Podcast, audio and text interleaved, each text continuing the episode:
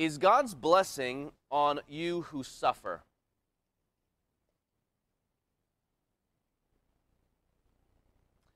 Is God's blessing on you who suffer? Is divine blessing on the church that suffers? I suppose if you think that divine favor always means always means never suffering, then of course your answer is going to be no, right? Or if you think that God's number one goal for your life is to avoid suffering, then again you're going to think no. If you think divine favor can never come in the context of suffering, then of course your answer is also no. In today's passage from Acts chapter 4, I invite you to turn there with me now, we actually see that God's favor comes to his church despite their suffering and in the midst of their suffering, bringing them the blessing of Christian unity. I'll go ahead and repeat that as that is the, the main idea for today. We see that God's favor comes to his church despite their suffering, in their suffering. Here's kind of like the point that you can underline bringing them the blessing of Christian unity, bringing them the blessing of Christian unity. Acts chapter 4, verses 32 and 37. Again, we continue to walk through the book of Acts here, and we see that the risen Christ is working to build his church through the apostles as they go around preaching the gospel. And Jesus is doing this in the power of the Spirit, by the power of the Spirit. But it doesn't go as smoothly as we, they, might want. Just as the rulers persecuted Jesus, so they persecute his followers. We saw earlier in chapter 4, if you're right there, go ahead and scan that. We see there that the apostles are jailed for preaching and teaching in the name of Jesus. But despite the apostles being jailed, and then eventually they're released, but despite them being jailed so early in the start of the church, right, in its infancy, our passage reminds us that they are nevertheless a blessed church. Why is that? Well, we see here from Acts chapter 4, verses 32 to 37. It says there, verse 32 Now the full number of those who believed were of one heart and soul. And no one said that any of the things that belonged to him was his own, but they had everything in common. And with great power, the apostles were giving their testimony to the resurrection of the Lord Jesus, and great grace was upon them all. There was not a needy person among them, for as many as were owners of lands or houses sold them and brought the proceeds of what was sold and laid it at the apostles' feet. And it was distributed to each as any had need. Thus Joseph, who was also called, Bar, uh, called by the apostles Barnabas, which means son of encouragement, a Levite, a native of Cyprus, sold a field that belonged to him and brought the money and laid it at the apostles' feet. So let's go ahead and look at uh, why why they are a blessed church. Why they are a blessed church. Point number one: they are blessed because they were a united church. They were a united church. Look there, verse thirty-two. Now the full number of believers were of one heart and one soul. Beautiful language to describe here the unity of the early church and in full number. The church here was already numbering into the thousands, and yet, despite their number, they are of one heart and one soul. When you think of, of unity, right, in a common vision or toward a common goal or common experience, right, I'm sure you guys can think of various illustrations that draw out and highlight different aspects of this unity. So you can think of the aspect of teamwork right? The teamwork needed for the championship sports team, whether basketball, whether baseball, right? Every teammate in that team plays their position, right? They work together depending on one another towards the goal of the championship.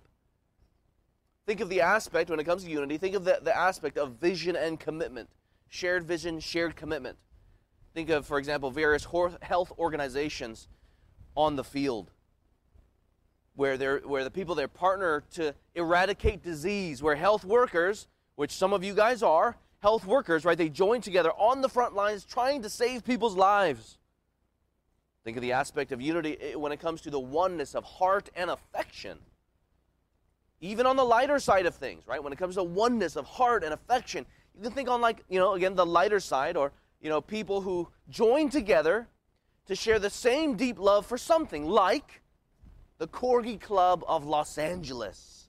There is one, by the way, where all of its members get, get together to share their mutual love for their cute little fluffy dogs. Let me tell you, in all of those examples here, the, the world's unity is nothing compared to Christian unity. It is nothing compared to Christian unity. The church's unity is fundamentally not of this world. Think about the, think about the world's unity for a moment here. Anybody can be unified. Unity in and of itself is not a big deal. Hitler and the Third Reich were unified in their goal to some degree. They shared a deep unity. The devils and his minions share a deep unity in trying to stop Christ and trying to bring down believers. There's unity. And then we know from our passage earlier that Herod, Pontius Pilate, the, the Gentiles, and the Jews were united in crucifying the Christ. So, you know, you know, unity in and of itself is actually not a big deal. But you look at the world's unity, the fact that they have it, it actually highlights the uniqueness of the church's unity. The uniqueness found in the unity of the church. The nations are united and raging against Christ, but in the big picture, right, that does nothing to deter the unified church of Jesus Christ and Christ and his purposes. Even though the world is united to some degree, the church experiences unity that is finally otherworldly. It is the unity that is experienced in God.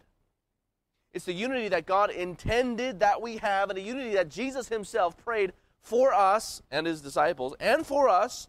He prays for all who would believe. So in John chapter 17, this is what He prays in verse 21. He prays that they, that is, we who would believe in the future, along with His disciples. So that means Jesus Himself is praying for us he prays that they may all be one, just as you, Father, are in me and I in you. That they, that is you guys, would be in us. He's not talking about us becoming God or anything. He's just talking about us partaking of Him and with Him, such that we have fellowship with Him. We are made one with Him. Verse 26, Jesus continues to pray I made known to them your name, and I will continue to make it known that. Here's the purpose that the love with which you have loved me may be in them and I in them. Now, of course, we could unpack this for weeks here. What it means for us to be one, right? Just as Jesus is one with the Father, the Father is in Christ, and so he wants his church to be in him. But did you notice there, as I was reading that, that when a person comes to know Jesus, so you Christian, you enter into the unity of the love that is shared between God the Father and God the Son. You know something, even, even the slightest glimmer, right? Let's say you're a new Christian, right? You know something of God's deep and eternal and abiding love for his very own Son. You know something of Jesus' very own love for his Father. Talk about oneness of heart and will and purpose and love and character. This is absolute, infinite, perfect oneness of heart shared between the members of the Trinity. And now, Christ's people, as they enter into the love of God, having received the love of God in Christ in our own hearts, we taste something of that love. We may not know it fully, but we know it truly. How exactly do we enter into this unity of love and heart? Acts chapter 2, right? Talks about the Spirit. In the Spirit, God has given His people new hearts for God so that we might know Him. That's the new covenant promise of Jeremiah 31 come to be fulfilled in the pouring out of the Spirit. So there's a reason in Acts chapter 2 that we see, if you go ahead and turn back to Acts 2 42, we also have this you know, unique description of the church there the fellowship of believers, them devoting themselves, them being of one. It's very similar to our passage today. But that comes after the pouring out of the Spirit. You have the pouring out of the Spirit, and then this beautiful picture of the church's oneness in Jesus Christ. And the pouring out of the Spirit on his people, God was on the move. In Jeremiah 32, we see there that God promised that one day, God prophesies of that, the fact that one day, quote, I will give them one heart and one way, where they would not rebel as they had and rejected God, but instead, as their people, they would fear God, they would obey Him, and it says there in Jeremiah 32 God would delight in showering His blessings upon them. And He would continue to do that in steadfast love. It's important to, to underscore here that this unity and all of the acts that flow from it, as we read, it, it results in them sharing uh, their material blessings. It comes from the fact, again, that they are Christians. They have the same spirit. They are devoted to the apostles' teaching, as it says, says in Acts chapter 2, 42. And then here, if you look there at 33, look there. And with great power, the apostles were giving their testimony to the resurrection of the Lord Jesus, and great grace was upon them all. You have this aspect of the preaching of the gospel. It's like a preaching of the gospel sandwich. Around it is what they were doing, and in the middle, it seems to be why they were doing it. It's because the gospel that they had embraced so worked into their lives that they were living lives that reflected the love of Jesus Christ and a love that was in Jesus Christ. It produced, the gospel here produces a godly concern, a generosity, a self sacrifice, a love highlighted here in meeting each other's needs. This is the unity that flows from Christ. As His Christians, right, as His people, we have the Spirit, and now His love becomes our loves. His purposes become our purposes. His ends become our ends. And we know this because of the gospel. I mean, isn't the love here that we see in Acts chapter 4 a reflection, a stemming from, a fruit of the love of the gospel of Jesus? We know that God have so, has so loved the, the evil and wicked world of which we are a part that he gives his son so that all who repent of their sins would believe on him. And so there you see, right? Jesus, you see God meeting sinners' needs in Christ. He sees the need, he provides. He sees the need, and so he acts and he moves. He sees the need and he shares of himself, that is his Lord. So that those who repent and believe would know forgiveness of sins, so that they would know adoption into his family, they would know the righteousness that comes from Jesus Christ alone, as Christ dies on the cross for the sin of his people, bearing the wrath that they deserved. And in so doing, as we receive the Spirit, being justified before God, having the peace of God and love of God poured out into our hearts, as Romans says, we now share in the love of God. He provides for our needs in Christ, in the gospel.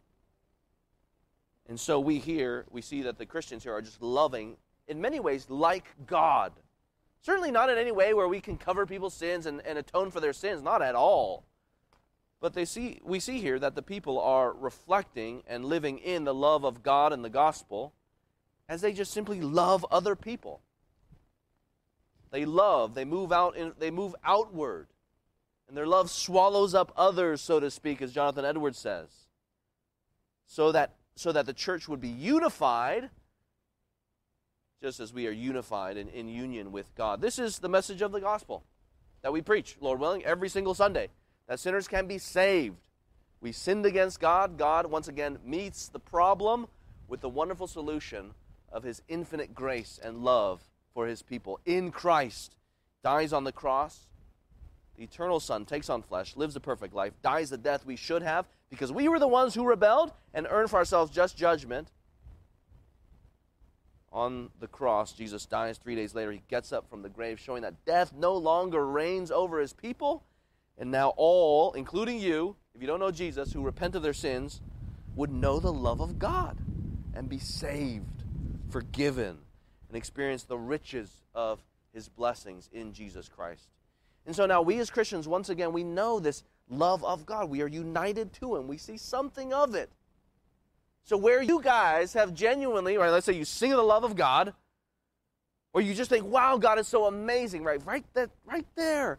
That's that spark that you want to flame, that you want to see inflamed, so that you would enter more into the love of God in Jesus and be more and more united with Him, such that His loves become your loves, His ends become your ends, His will becomes your will. If you're a member of First Baptist Church, this unity here pictured is, is our unity. It is, in fact, our glorious unity. Christ has given us and given you his Spirit so that we might love in him and love like him. Of course, this doesn't mean that our church is perfect. Even though our love is fundamentally different from the world's love. So, you know, if you're thinking about joining the church here, you should not expect this church to be perfect. You should not expect any community to be perfect here in the world. That's reserved for his saints in heaven. And we see this, right? We see this. In the very next chapter, in the very next chapter, we see that there is sin in the church. How's that for being an imperfect church? So do not expect perfection here in this church, but know that when God has when God saves us, he saves all of us with our problems. That means friends that you, church member, got problems. And it means you contribute and I contribute to some degree to the problems in the church. But isn't that the whole point in the gospel? You bring the problems, God brings the solution. Christ bears our burdens in saving and sanctifying us by His grace. He says, You got problems, you come to me. And so, we as a church, too, that should be the way in which we interact. We all got problems, let's go towards one another so that we can love like Christ, so that we can remind each other. Yes, you remember that faithfulness and the forgiveness that we receive from God? Let me remind you of that. We all got problems. And so, when we come together as an extension of God's love in Christ, we come together bearing each other's burdens and sorrows and issues, making sure that the very fissures and the cracks that we ourselves might produce because of our own sin get covered over by the love of God in Christ. Forgiveness, encouragement, even rebuke and reproof. And so we live our lives as Christians. This is no easy task. So thank God he gives us the Spirit who gives us joy, peace, patience, kindness, goodness, faithfulness, gentleness, and self control. In the church, God Himself is at work. He is building His people, making us into a people who display His glory. Given we are a united church and trying to love in a way that reflects Christ's love, we are a blessed church. Another reason why they were a blessed church is point number two. Point number two because of God's favor. They were a favored church. They were a favored church. It seems pretty clear why they were favored. They were saved, after all. They were united to God, they had His Spirit in them. But they were favored in this passage and in this sense of being favored because God was bearing fruit in them. Look there, verse 33. Look there. And with great power, the apostles were giving their testimony to the resurrection of the Lord Jesus, and great grace was upon them. The heralding of the gospel, and then there is great grace upon them all. This definition for grace here, in this context, is divine favor. We're not talking about being saved here. We're talking about divine favor and presence, at least in this context. God's favor and presence is made clear through, you look there, you know, God's answering their prayers. They pray for, for boldness to herald the gospel, and so the apostles are heralding the gospel with boldness. But then, number two, you look there, the Christians were loving one another with the love of Christ. And in these verses, it's highlighted how they met each other's needs, specifically how they met each other's needs. It's an interesting statement here that great grace was upon them all. I wonder for you, Christian, how many of you guys would actually see God's grace in the moment and actually would have appreciated it? I say that because they were, again, experiencing a growing persecution against them. Just as Jesus told them it, that it would happen, so it was happening. They saw Jesus killed, and now they see the, the apostles being arrested, interrogated, etc. But yet, inside the church, right? They see what's going on outside, but yet inside the church, divine favor is upon them all. Some of you guys might be given to, to anxiety. In fact, I, I'm one of them. Maybe you, it feels like you sort of stand on, on the outskirts of the kingdom, right, right at the gates, so fearful about what's happening outside and all the people who might be wanting to attack you. I think you guys know what it's like then to think about they killed Jesus. They killed my older brother in the in or they, they're persecuting my so-called older brother in the apostles. But yet here, isn't it useful for you for you who might be given to anxiety? This passage actually redirects us to see very clearly not so much what's going out there. We know what's going to happen, but then we're redirected to look on what's going on inside of God's church, inside the earthly embassy of the heavenly kingdom. What do we see? Divine favors upon them all. You know, the more, I, think it's, it's safe to say that the more you care about being loved by the world, right? Some of you guys might be anxious about this. The more you care about being loved by the world or to not suffer at the hands of the world, right? The less you turn around and see the evidence of God's love for you in Christ. If you spend all day long, let's say, longing to be with everybody outside of the kingdom, so to speak, flirting with them, thinking about what they have and what they do, how they dress like, etc. You know, the very shoes in which they walk, so that you might want to be like them. The less you're going to care about what God is doing inside of the church, the less you care, frankly, about the unity of the church. I don't see how that couldn't be the case, right? So if you spend so much time and energy trying to make the money in order to spend it on yourself so that you could look like and live like the world, why in the world would you want to give away the very means to your end of worldliness? As in, you physically part with money to give to the church because that's what you would want so that you can live to the fullest here on this earth, so that you can live like the world. Or if you spend so much time trying to get in good with the world, you spend so much time being loved by the world and you wanting to win, you want to win their approval, to what degree would you throw in your lot with Jesus and the Christians? Jesus who was killed and the Christians who are going to be killed as we walk through the book of Acts, whom the nations rage against. Why in the world would we do this, right? The more time, the more we spend thinking about what's going on outside, the more our hearts are desire to be united with the world. Of course, we're not really going to care about being united in one heart to the church and with Jesus. In those cases, it's the world's favor that you desire, not God's. Who would care about union of heart with the persecuted and the ostracized church when you want union with the world? Friends, I hope these questions are getting you to reflect even right now on your own desires. Do you care about the unity of the church? So much so that you're very eager to part with your material blessings to see other people's needs met? Are you so willing to part with time so that you can involve yourself in other people's lives so that you can help them and teach them something that might benefit them, particularly things in the gospel. If you have eyes to see the love of God in Christ and how He has taken you by His free and sovereign grace to be His child, as He has transferred you from the domain of darkness into the kingdom of His beloved Son, then you love. And even though you might struggle, you love union with Christ. You desire to know more of this union with Christ and union with his people despite the suffering that goes on. And so you see, this grace was upon them all, even if the outside world is readying for a more stronger onslaught. You see, friends, that's God's victory and steadfast love as he fulfills and moves towards fulfilling everything that he promised to make a people who displays his glory to the watching world and to display his steadfast love to his people. Though the nations rage against Christ and his people, here God answers it with heavenly favor. And now today we have the opportunity to contribute such love and such unity as we extend the love of Christ to our fellow members in Christ. So, you guys, Christian, how are you contributing to this love and this unity?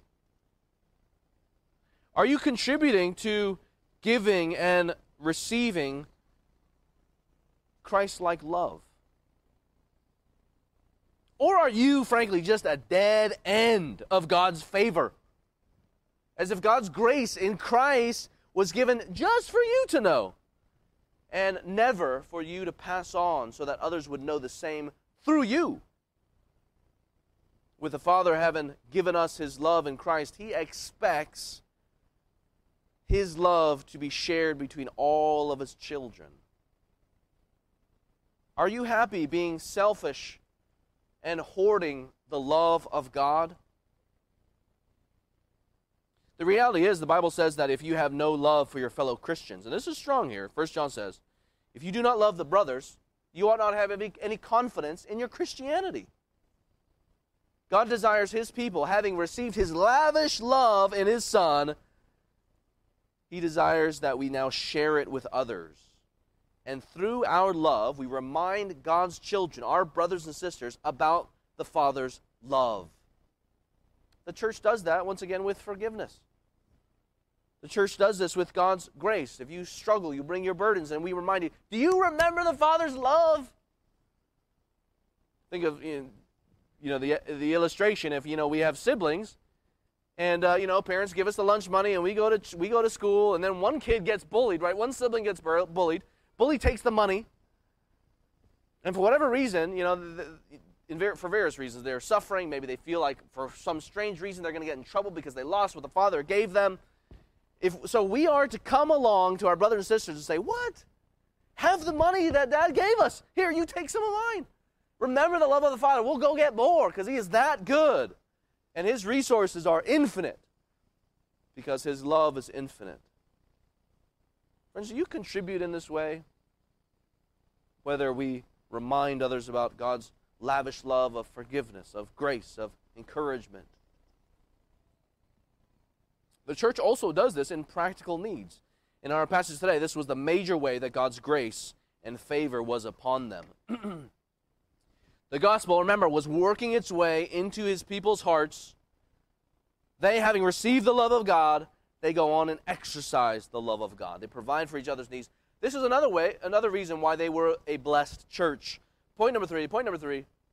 They were a providing church. Look there at uh, 33 once again. No one said that any of the things that belonged to him was his own, but they had everything in common. Verse 34.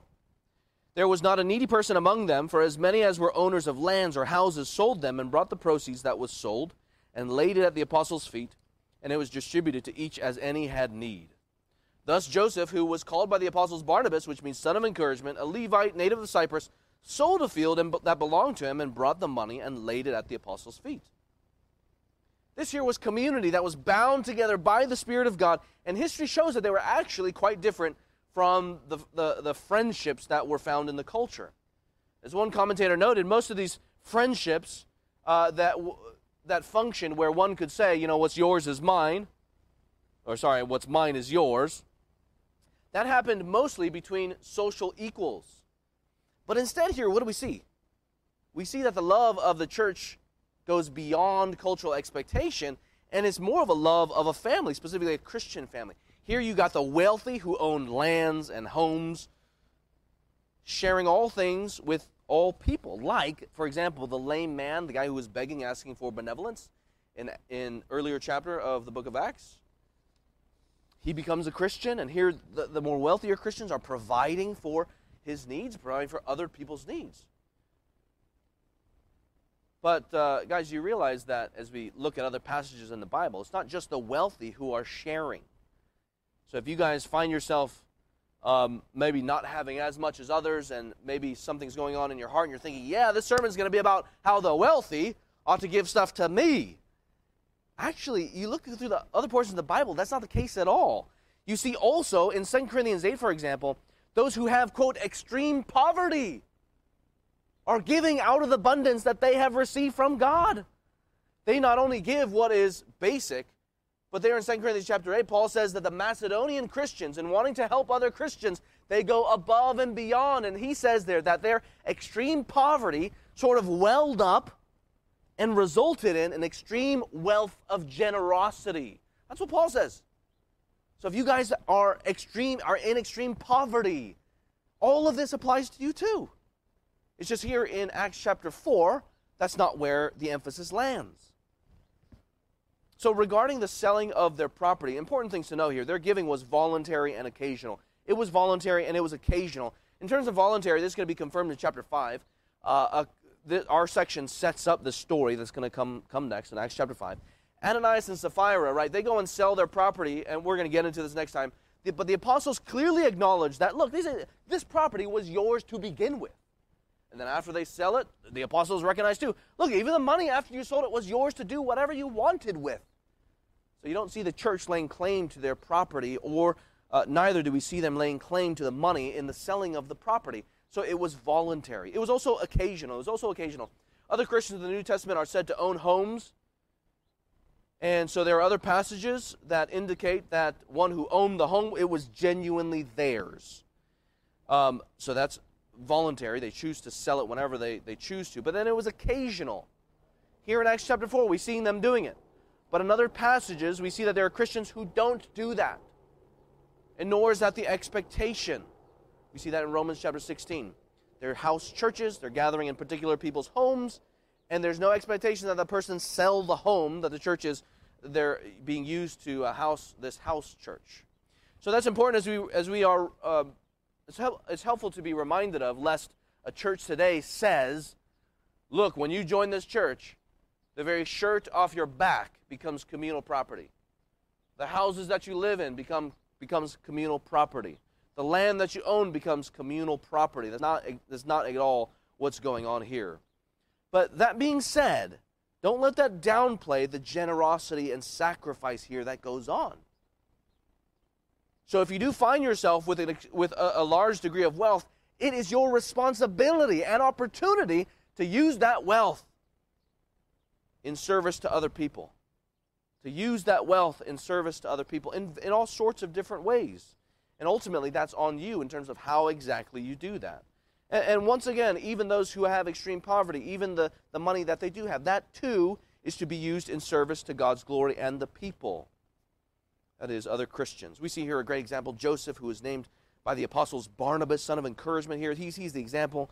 He goes and he sells um, a piece of land. Presumably, he owned others as well. He lays it at the apostles' feet for distribution. It's, it's awesome that this is recorded here, such a practical way that we see Christians meeting each other's needs. It's also recorded in Acts chapter 6.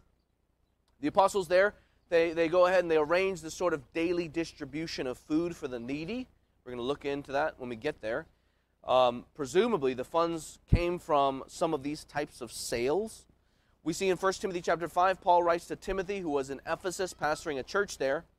He tells Timothy, Look, th- you should put certain widows on a list so that the church might care for them. That's awesome that we see that there. We see the sort of practical, tangible ways in which the church was going about loving one another in Christ. In James, there, James speaks about the church somehow caring for widows and orphans. We knew that that went on. In all of this, right, the grace of God was upon all of the people, evidenced in them sharing material blessings.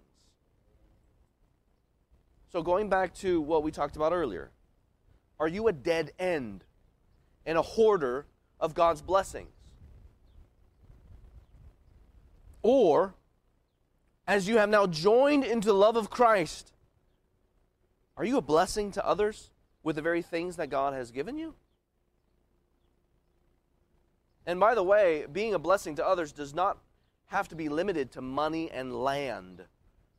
Perhaps you don't have extreme wealth Maybe what you do have is knowledge that can be used to bless another person. Maybe what you have are skills that you can use to teach another person so that they might go on and do a certain something.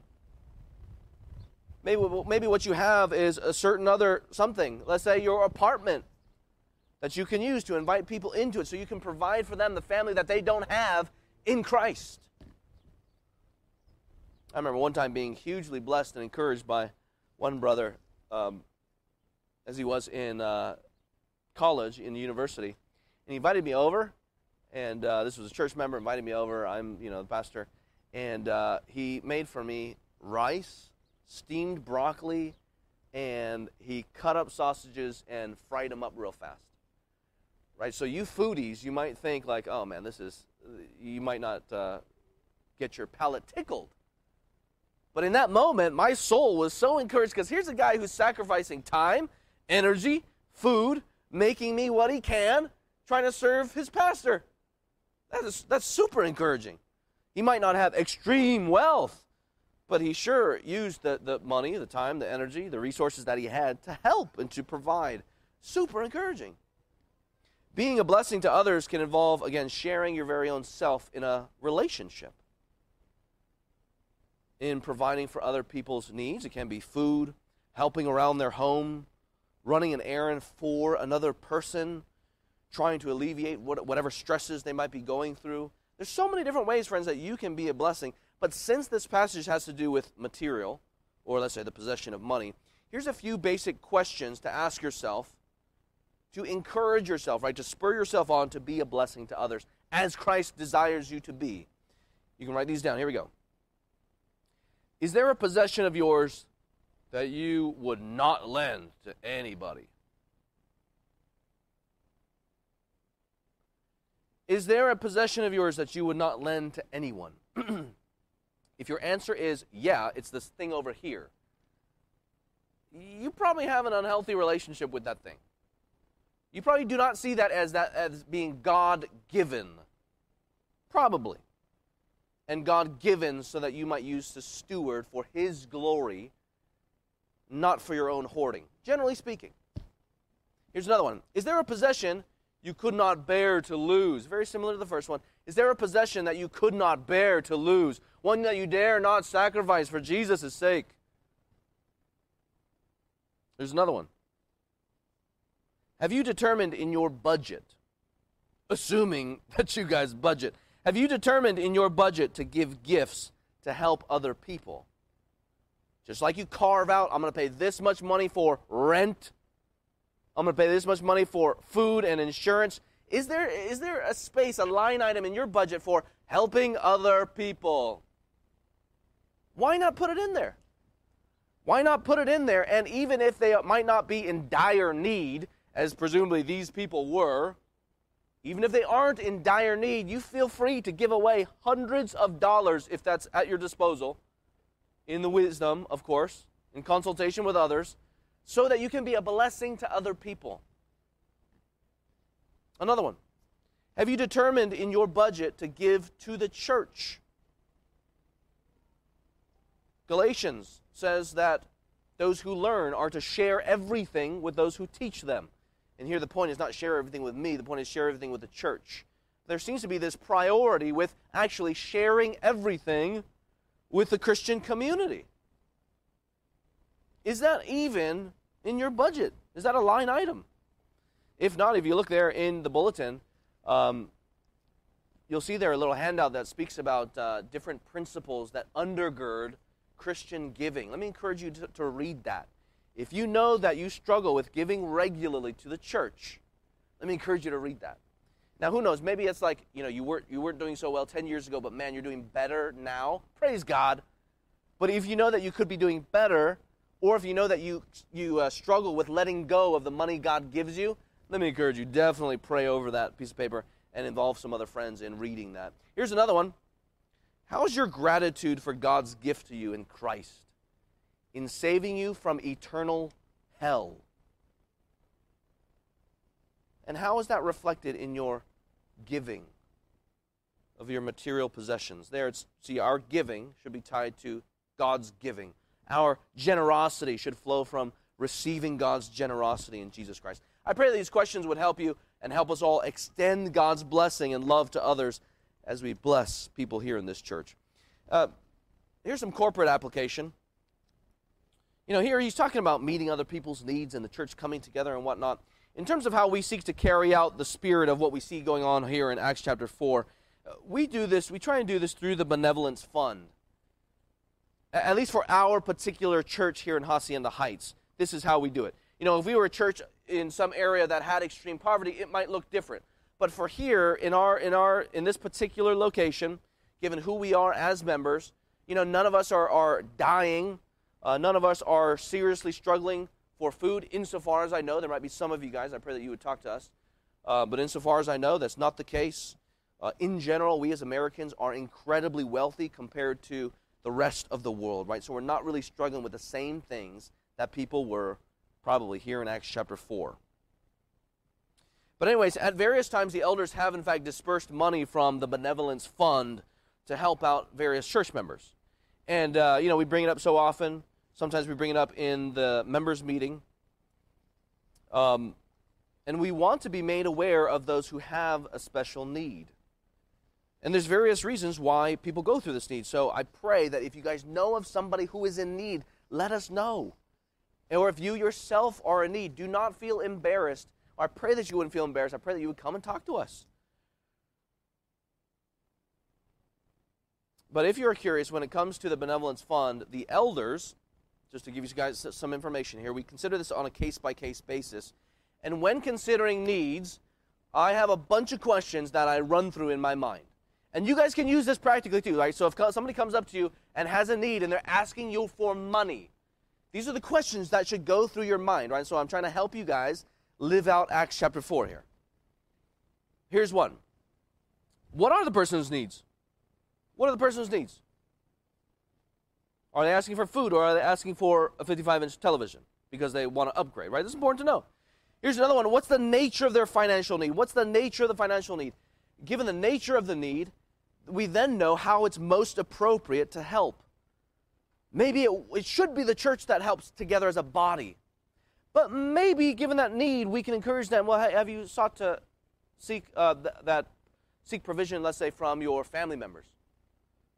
Um, or we can find, you know, maybe we can direct them to this channel, let's say the government in relation to unemployment, things like that. Here's another one. Why is that person in a state of need? Why is that person in a state of need? Maybe there's like some devastating tragedy, some dude loses his leg, can't go to work, can't pay his bills, right? That's bad.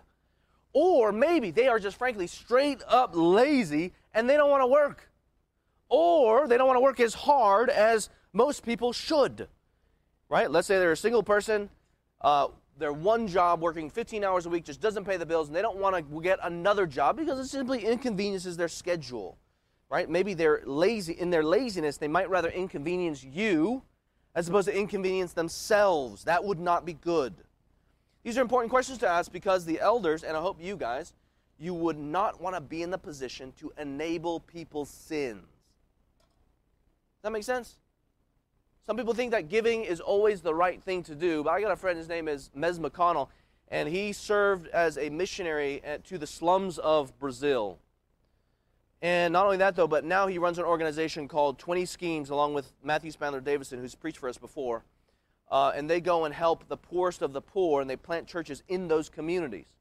And Mez told me, hey, you should read this book called Toxic Charity, and it talks about how actually charity can be toxic.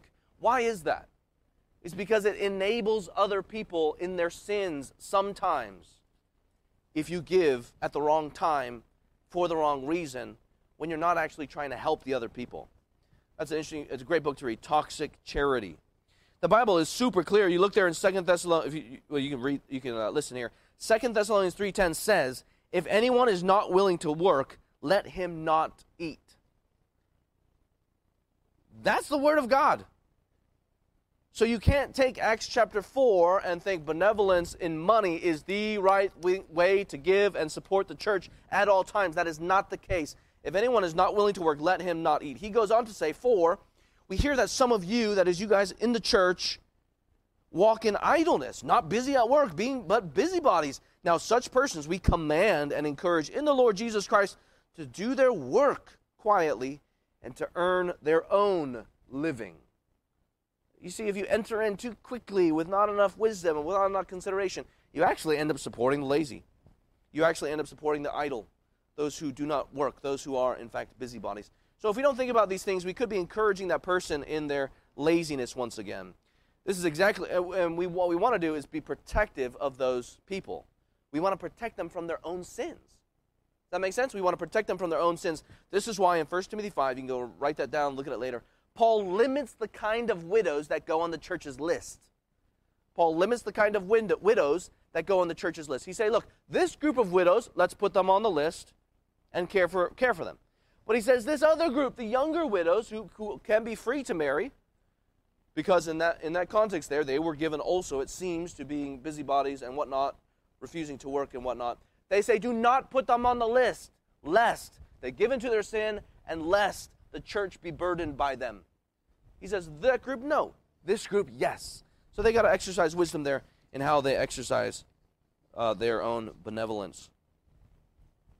For the Christian wrestling with laziness or wrestling with adulthood, if they are teachable, you know, the best way to help them is to have a more mature and godly man or woman help them along about what it looks in what it looks like to work unto the Lord maybe even the basics, right, on how to set a schedule. Maybe even the basics on how to look for a job. Maybe even how to keep a job. Maybe even developing the skills for a job. And I know that some of you guys, I've been so encouraged. I've seen you guys reach out to other people to help them with these very things, giving of yourself. That is a legit sharing of yourself with others. The skills that you've learned, you pass on to others. The love that you have, so you love others with, so that they would be protected from their own selves.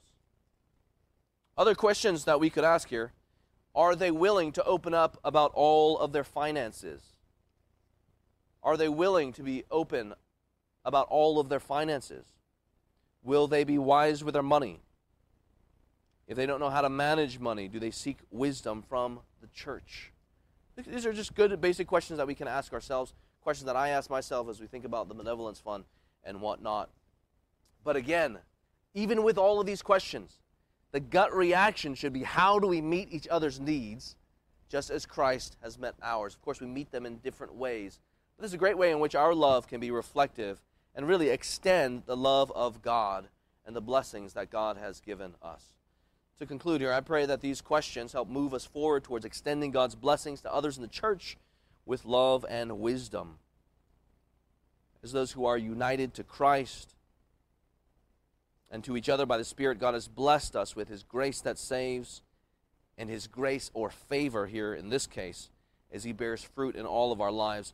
And as we love like Christ in all sorts of different ways, material and not, we remind each other that indeed we are a blessed people in the gospel. Let's pray together.